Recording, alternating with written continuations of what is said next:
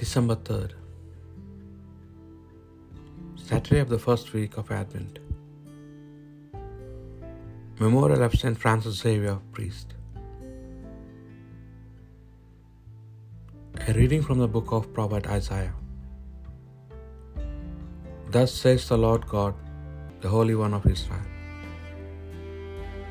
People of Zion, you will live in Jerusalem and weep no more. He will be gracious to you when he hears your cry. When he hears, he will answer. When the Lord has given you the bread of suffering and the water of distress, he who is your teacher will hide no longer. And you will see your teacher with your own eyes. Whether you turn to right or left, your ears will hear these words behind you. This is the way, follow it. He will send rain for the seed you sow in the ground, and the bread that the ground provides will be rich and nourishing. Your cattle will graze that day in wide pastures, oxen and donkeys, that till the ground will eat a salted fodder, vineyard with shovel and fork.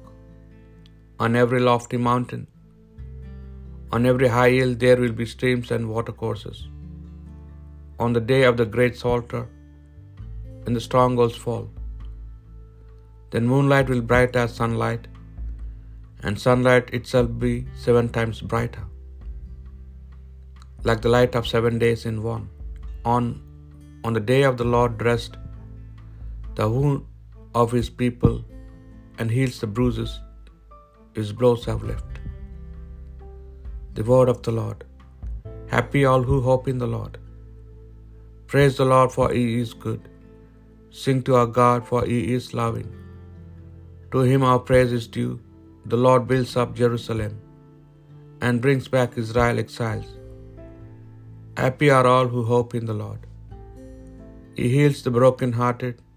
He binds up, he binds up all their wounds. He fixes the number of the stars. He calls each one by its name. Happy all who hope in the Lord.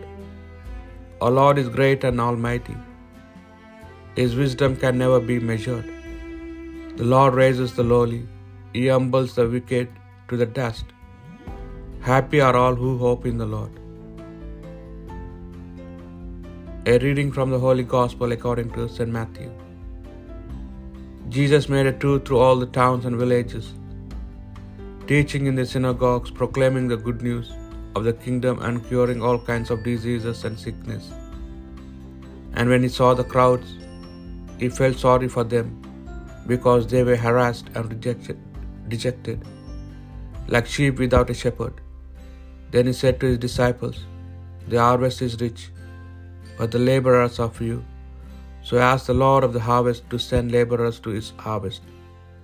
He summoned his twelve disciples and gave them authority over unclean spirits, with power to cast them out and to cure all kind of diseases and sickness.